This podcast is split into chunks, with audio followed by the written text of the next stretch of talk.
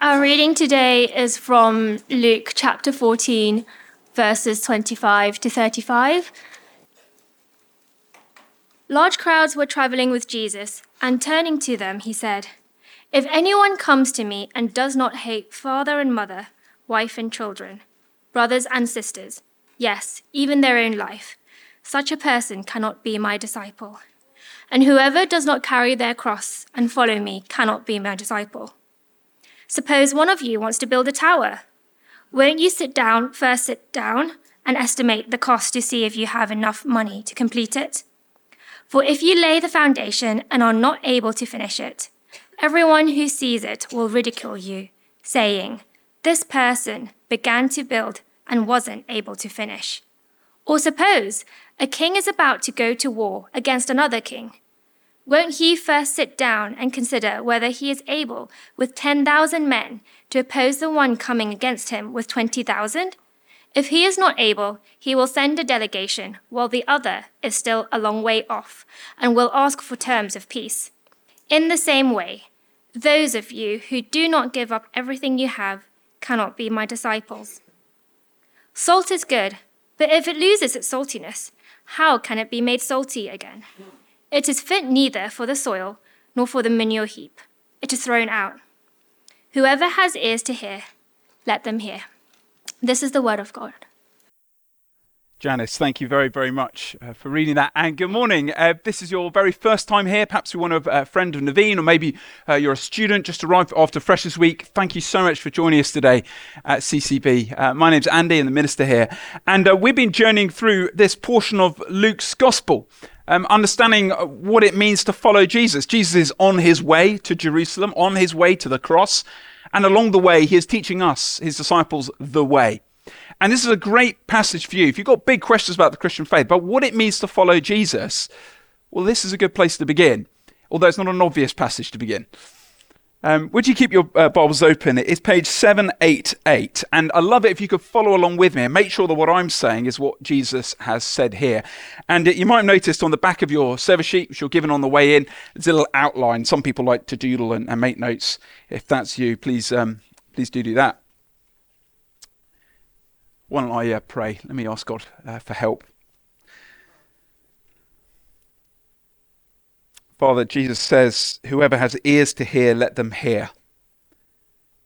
Father, we've all got ears, but I pray, Father, you'd give us spiritual ears, that we would listen to what your Spirit is saying through Jesus today. I pray, Father, you'll give us ears to hear what is difficult to hear, and hearts that are willing to want to do what you say. Lord, only the Holy Spirit can change our hearts. We pray, Lord, for a powerful working of Him this morning. And ask that in Jesus' name. Amen. I came across an amazing story uh, this week, and I thought I had to share it with you. Uh, in the year 1845, two ships set sail from Southampton HMS Terror and HMS Erebus. And uh, they, they left with great fanfare and great pomp and ceremony. Their mission was to find a safe passage through the Canadian Arctic through to the Pacific Ocean. And, and, their captain, Sir John Franklin, he aimed to do this in style. Each ship you can't quite tell from these images here, but each ship carried an auxiliary steam engine. And uh, but Sir John Franklin, he, he didn't really want to use the engines so much. He wanted to rely on the winds, and so he said, "Ah, oh, we don't need that much coal. We'll only need eight days of coal." And so they ditched the coal, which made a whole load of space in their ships for other things, things like a 1,200 book library in each ship and a pipe organ for playing merry tunes in each ship. Uh, they had china plates, crystal goblets, heavy silver cutlery, with each one uh, monogrammed with the name of each officer on deck. Franklin took with him none of that sort of fancy schmancy Arctic wear. Oh no, they just carried their usual fancy uh, felt blue navy uniforms.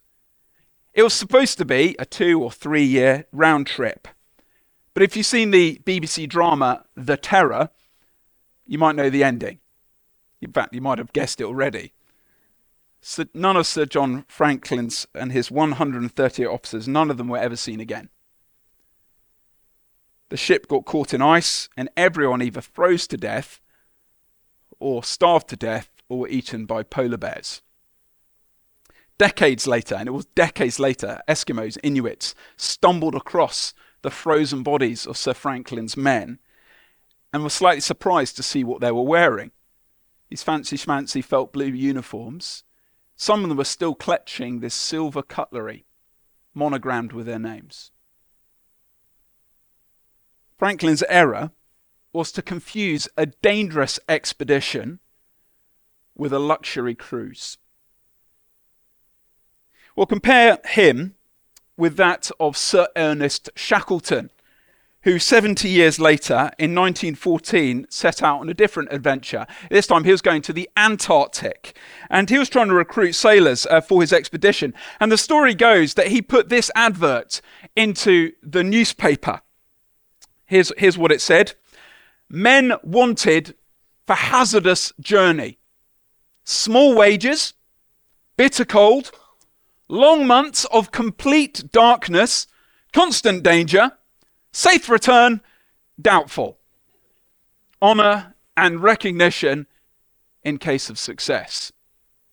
Sir Ernest Shackleton. And you know? He received 5,000 applicants for that expedition. I begin with that because if you were here in previous weeks, particularly last week, you, will remember hearing Jesus' invitation to follow him. It was a broad invitation to join him in the kingdom of God. It, wasn't an invitation just for the moral and religious elites. It was an invitation, much as just what we just sung in that last hymn. He welcomes the weakest, the vilest, the poor. He, he says, Come, you who are spiritually unclean. Come, you who are spiritually poor. Come, you who are spiritually powerless, come to me. You're welcome in my kingdom. You who have no means to enter by yourself, come. For everything is now ready.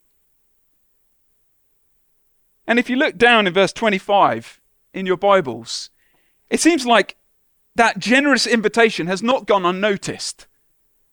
Now we're told large crowds are following Jesus to Jerusalem. And we can imagine in that crowd were people who are blind and lame and crippled and poor. People have nothing to offer Jesus, and yet they're saying, I want to follow him. That broad invitation, heading along along the road.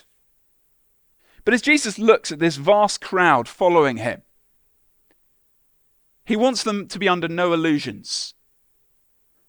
Like Sir Ernest Shackleton when he placed this advert, he wants to be really real with those who are following him.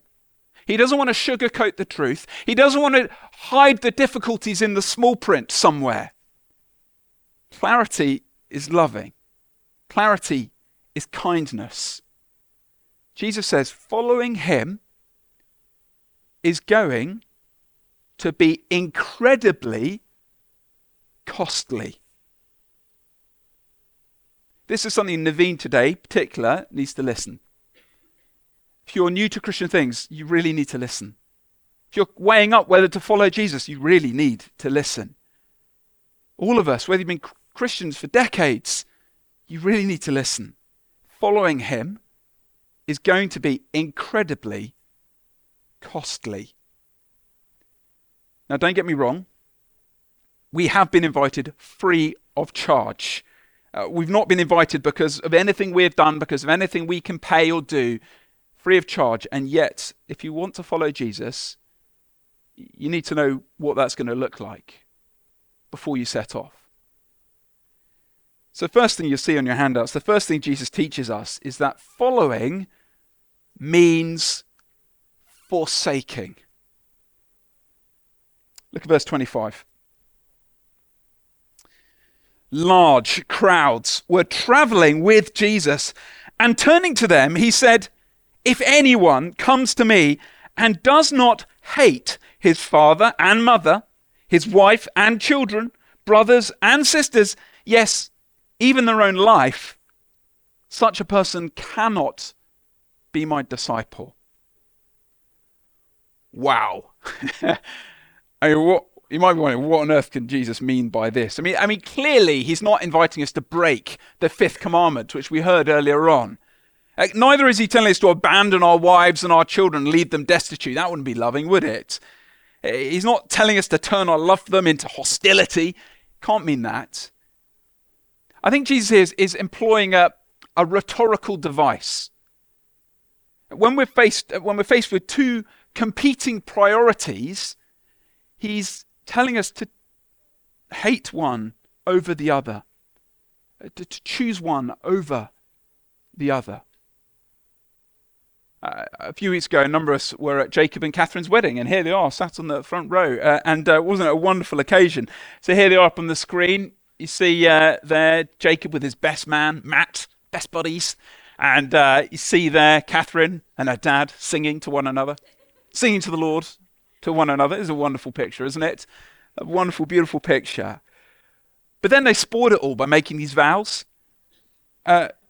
Jacob, will you take Catherine to be your wife? Will you love her, comfort, honor her, and protect her? And forsaking all others, honor her as long as you shall live. Forsaking all others. Now, what does that actually mean? Does it mean that Jacob must now no longer talk to Matt? He's forsaken. It mean that Catherine can no longer ever talk to her father? He is forsaken. Well, no, of course it doesn't mean that. What they meant in those vows is that they're going to give their love supremely to one another.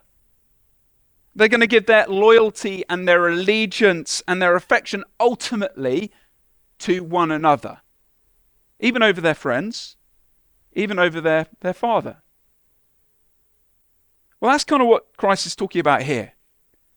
To love Him supremely, even above our families, even above our, our spouses, even above our children. Uh, we're invited here to, to make Him, give our ultimate allegiance and loyalty to Him. And perhaps some of us are still quite shocked by, by this command. I mean, but Jesus is just being honest, being honest about what we're to expect. Uh, and particularly in the first century, what, what his first followers were to expect. You see, in the first century, to follow Christ almost inevitably meant to be disowned by your family. It, it meant losing their love and their affection and their respect as you choose to follow this crucified Jewish Messiah. And for some here today, that will be your experience too, even here in the West. Simply because we've chosen to love Christ first. I, I think of my friend Henry. He began following Jesus when he was about 17 years old. Uh, wonderfully, he managed to share the good news with his mum, I think when he was about 21. She came to Christ too. But his dad said to him not so many years ago, he said, Henry, your Christianity has driven a wedge through my family. Deep, deep pain and, and division. Now, maybe we think that's a slightly extreme reaction from his, from his dad. I mean, why, why all this animosity simply about Jesus? I think that's because normally, normally in family, I don't know if you thought about this, but normally in families, there, there, there's a shared loyalty, isn't there? There's a shared love. There's a shared ethic, shared priorities. But, it, but if, our, if the Christian's first priority and loyalty is to Christ, so our first love is Christ, if our, if our ethics are defined by Christ, then for the unbelieving family member, that could be incredibly threatening and scary. I think there's also a challenge here for those of us who do have Christian families. Because I think it's very easy for us to still make them our first priority over Jesus. A bit like we heard last week, sometimes this is uh, seen when there's a clash in the diary. If, if family always wins, and Jesus always loses, well, doesn't that reveal where our priorities are? And for those of us who are parents, we might tell our kids, Jesus is the king, Jesus is the king, ruler over everything, as we sing in the kids' song. But are we communicating that with the priorities that we set for them? Or are we teaching them, well, actually, in reality, academia matters more. um, actually, sport matters more.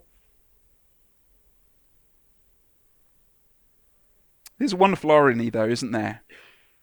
The wonderful irony is that as we put Jesus first, as we put his kingdom first, it makes us better spouses. It makes us better sons. It makes us better parents.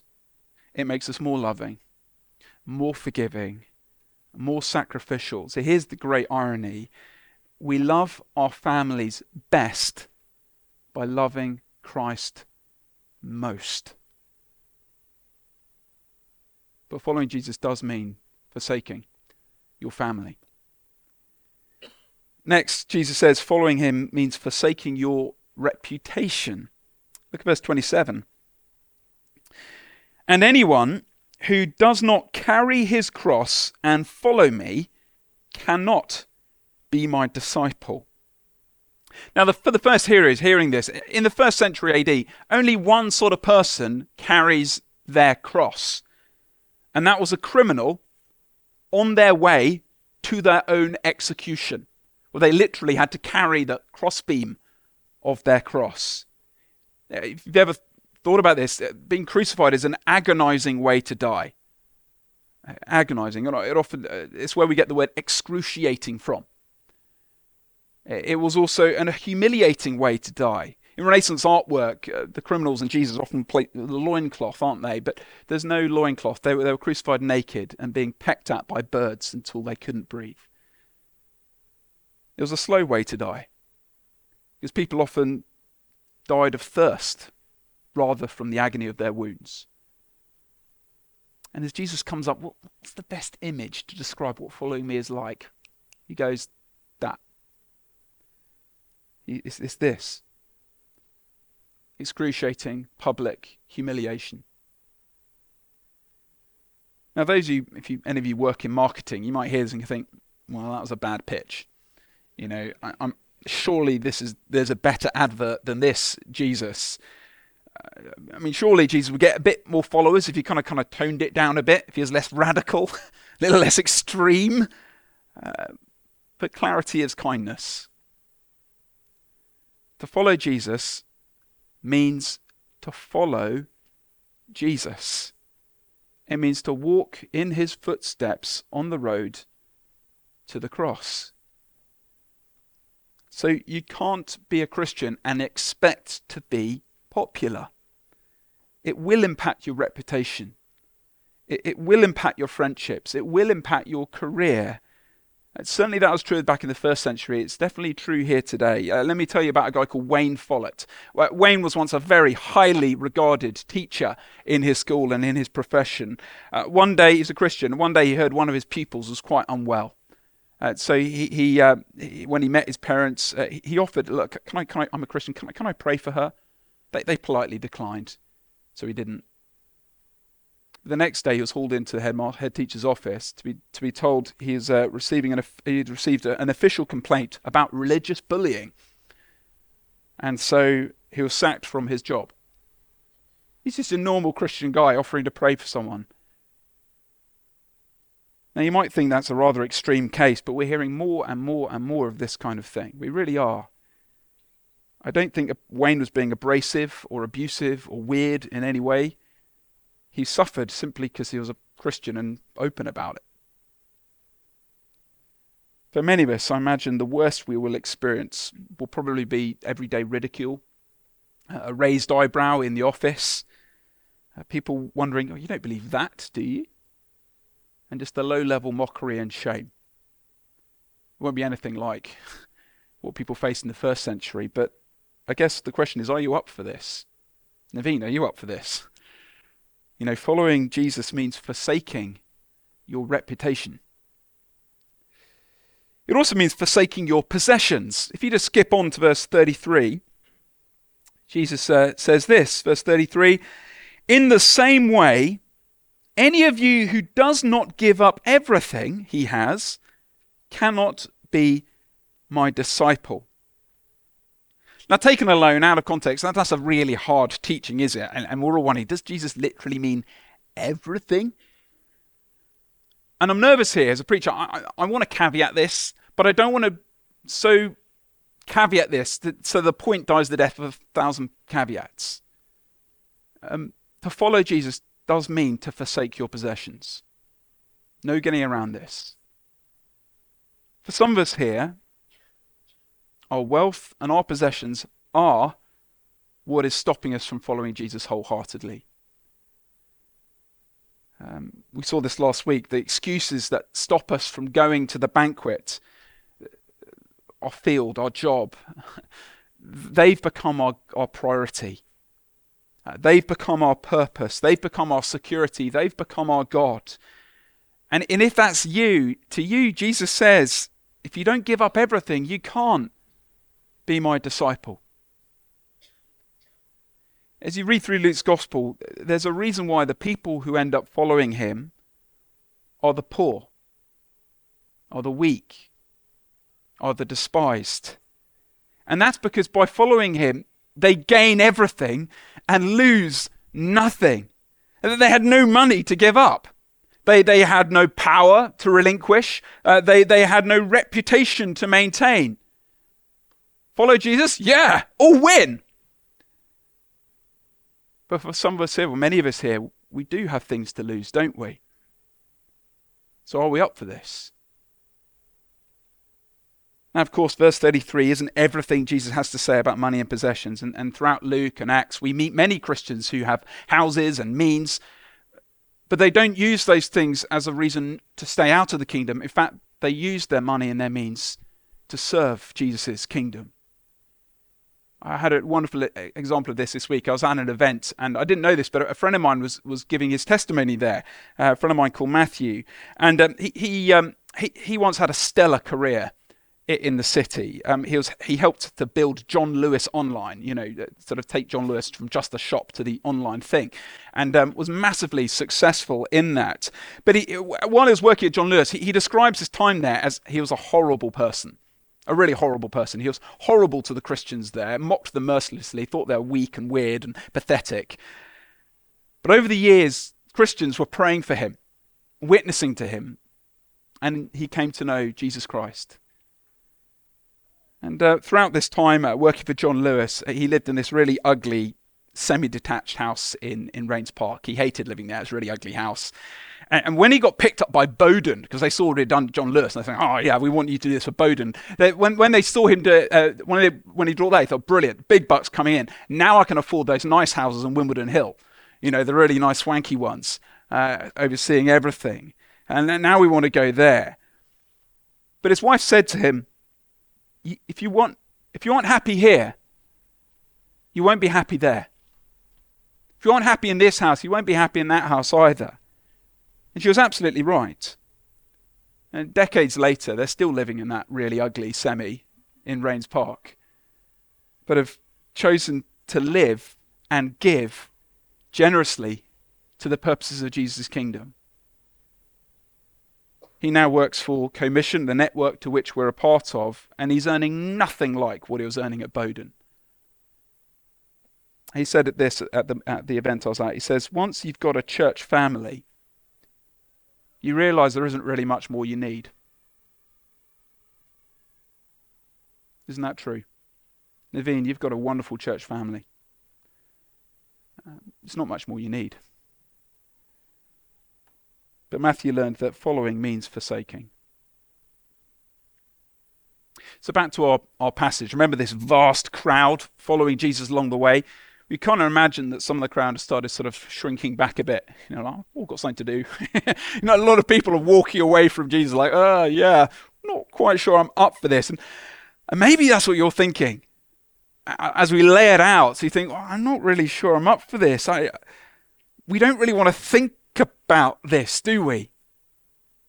But Jesus says you've got to think about this. Because following Jesus thoughtlessly is disastrous. And so he tells two parables, two stories. Uh, let's look at the first one. Verse 28. Suppose one of you wants to build a tower. Won't you first sit down and estimate the cost to see if you've got enough money to complete it? For if you lay the foundation and are not able to finish it, everyone who sees it will ridicule you, saying, The person began to build and wasn't able to finish. now, does anyone recognize this partially uh, completed monument behind me. Does anyone recognise this? Hands up if you recognise it. Shout out, anyone? It's the Eiffel Tower. No, it's not the Eiffel Tower. Josh Campbell. Unlucky. Um, it is, in fact, the Watkins Tower. You see, this was actually built a few years after the Eiffel Tower. If we can have the next slide, you, will see uh, the French built the Eiffel Tower and the whole world were mesmerized by it. Wow, aren't the French brilliant? Aren't they great, the French? Yeah. And we Brits didn't like that at all. So we said, no, we want to build the Watkins Tower, which is 45 meters taller. We wanted to show our national superiority over the French. And I see Alan smiling on the back row. And so we started work on the Watkins Tower. Yeah, French. But then we ran out of cash. And construction stopped. And Watkins Tower stopped at a pathetic 30 metres tall. Much to the hilarity of Paris, it became known as, uh, as Watkins Folly. And uh, we became a laughing stock. So what do we do? We knocked down Watkins Tower, we built Wembley, Wembley Stadium, where we beat the French in a different way. But the point of Jesus' story here is simple, isn't it? If you don't count the cost before you start building, if you don't count the cost before you start following, you're going to end up looking like a total idiot. He tells a very similar parable, verse 31. Or suppose a king is about to go to war against another king. Will he not first sit down and consider whether he's able with 10,000 men to oppose the one coming against him with 20,000? And if he's not able, he'll send a delegation while the other's still a long way off and will ask for terms of peace.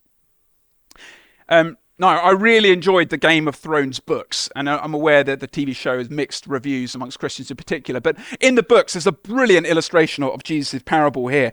And um, Stannis Baratheon, he's the rightful king over Westeros, and he's about to attack the stronghold of House Bolton, this really ick, wicked and evil guy. And, and as we're introduced to the battle, uh, we see Stannis' army advance. There they are, well trained, they're disciplined, they're determined. But then the camera zooms out, and we see that Stannis' men are utterly surrounded and outnumbered by the Bolton troops. They're ridiculously outnumbered. And all of Stannis' men, to a man, are slaughtered. All because their king, so convinced of his rightness, didn't consider to count the cost. The point of Jesus' story, again, is simple. If you don't count the cost before you start following him, it will end in disaster. And this, friends, is why here at CCB we don't preach a watered down, lightweight, diet Christianity. We preach what Jesus taught, including the difficult bits. Because when churches do that, the watered down diet Christianity, therapeutic Christianity, it sets up this, expectation amongst us that, hey, following Jesus is just going to be easy all the time. It's going to be great all the time, which is nonsense. And Naveen, in years to come, eh, you're going to discover that actually becoming a Christian, it makes your life harder in many respects. And so if you set out thinking it's going to be really easy, you're just going to stop when it gets hard. And tragically, many people do that in other churches.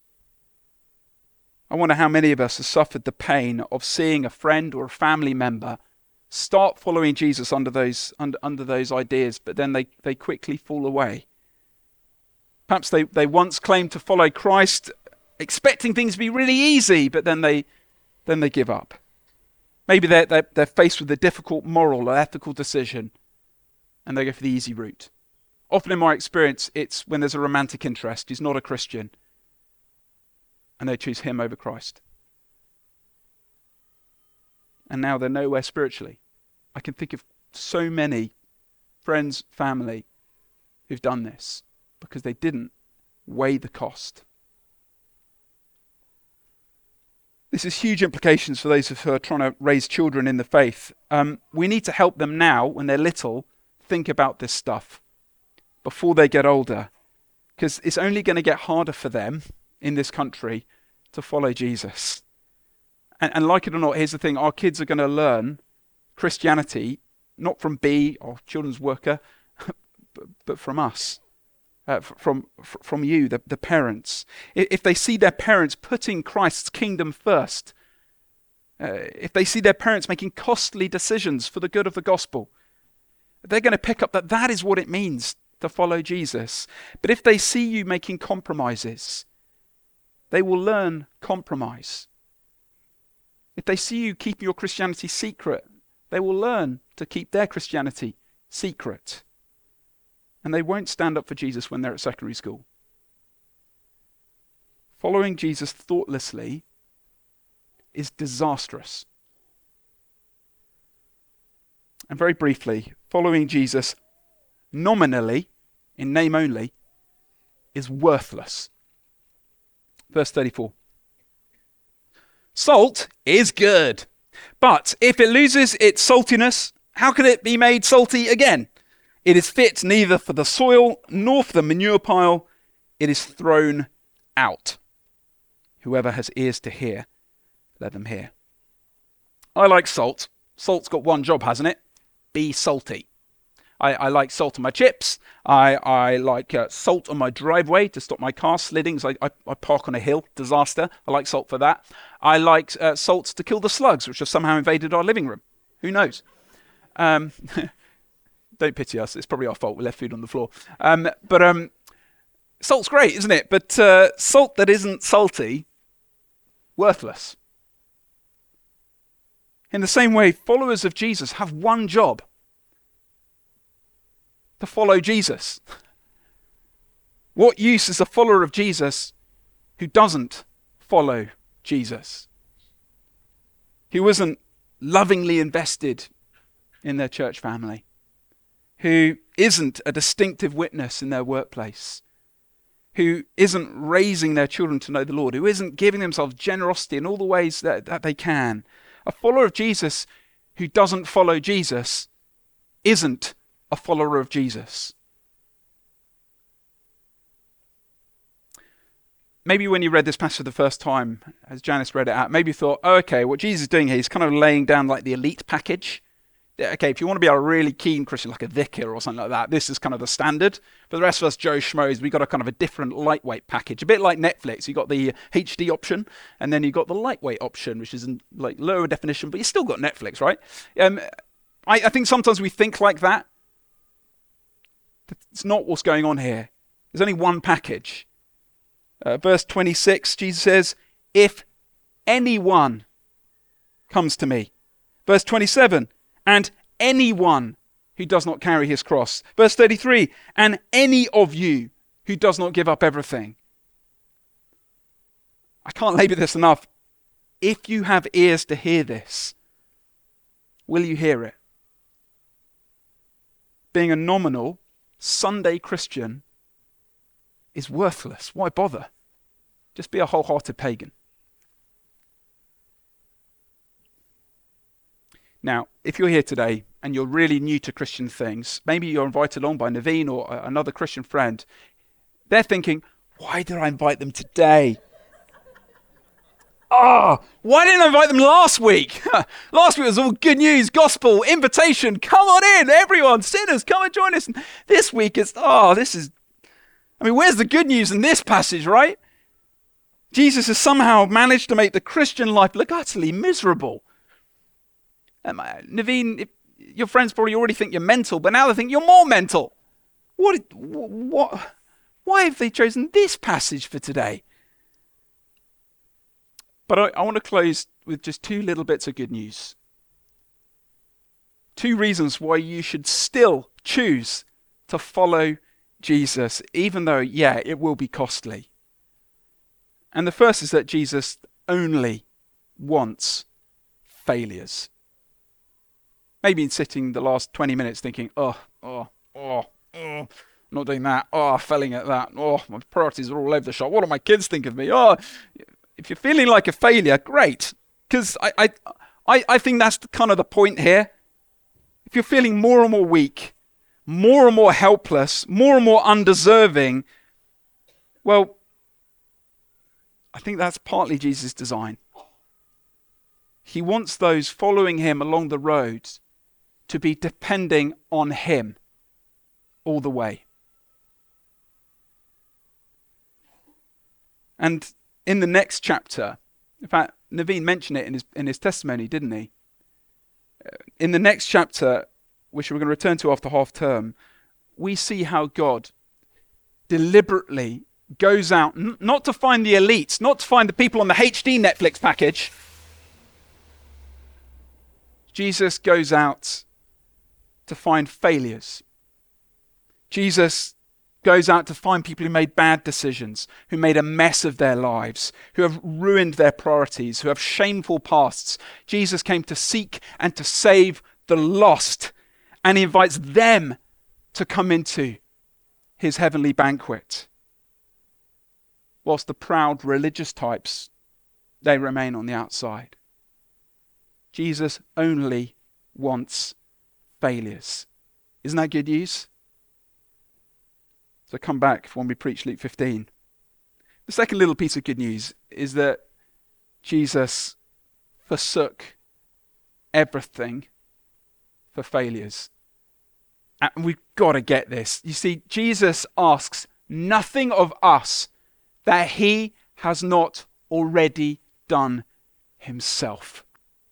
I mean, just look at your service sheet again. You see those sort of points. Jesus does them all. Uh, he's the creator. He, he possessed the whole world. The entire riches of creation were his. And yet, what did he do? He, he willingly entered our world and forsook it all.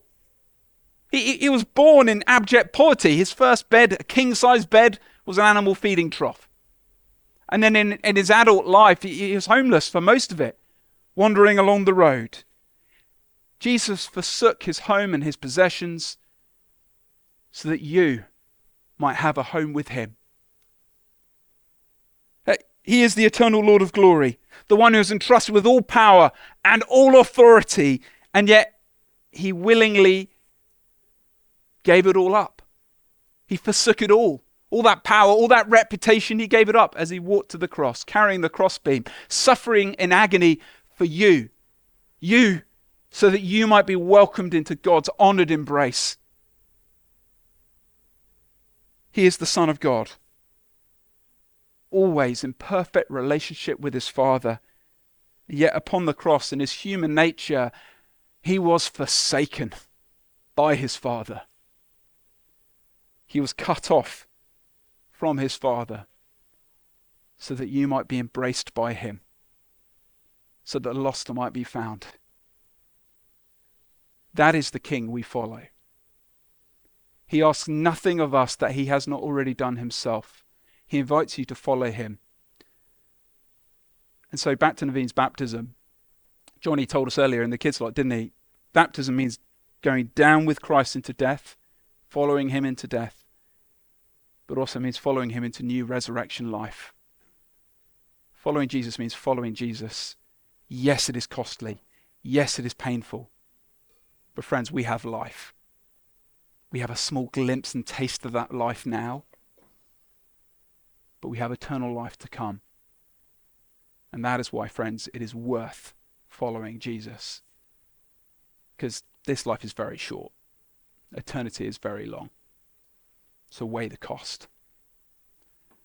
Can I pray? Let me pray.